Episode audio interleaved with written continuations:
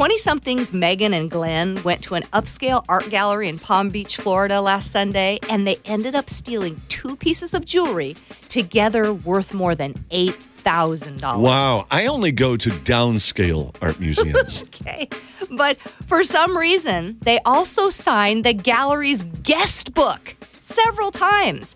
Most of the things they signed, I, I guess, were supposed to be pranks, like fake names, a fake email, we didn't take it at gmail.com, and also several drawings of male genitalia. These were very mature thieves. But for some inexplicable reason, Megan also signed the book as Meggers, complete with her real phone number. I'm not sure why she would do that. The police speculated that maybe it was just to throw them off track. Yeah, I mean, I, I don't know. Or maybe they were just complete idiots.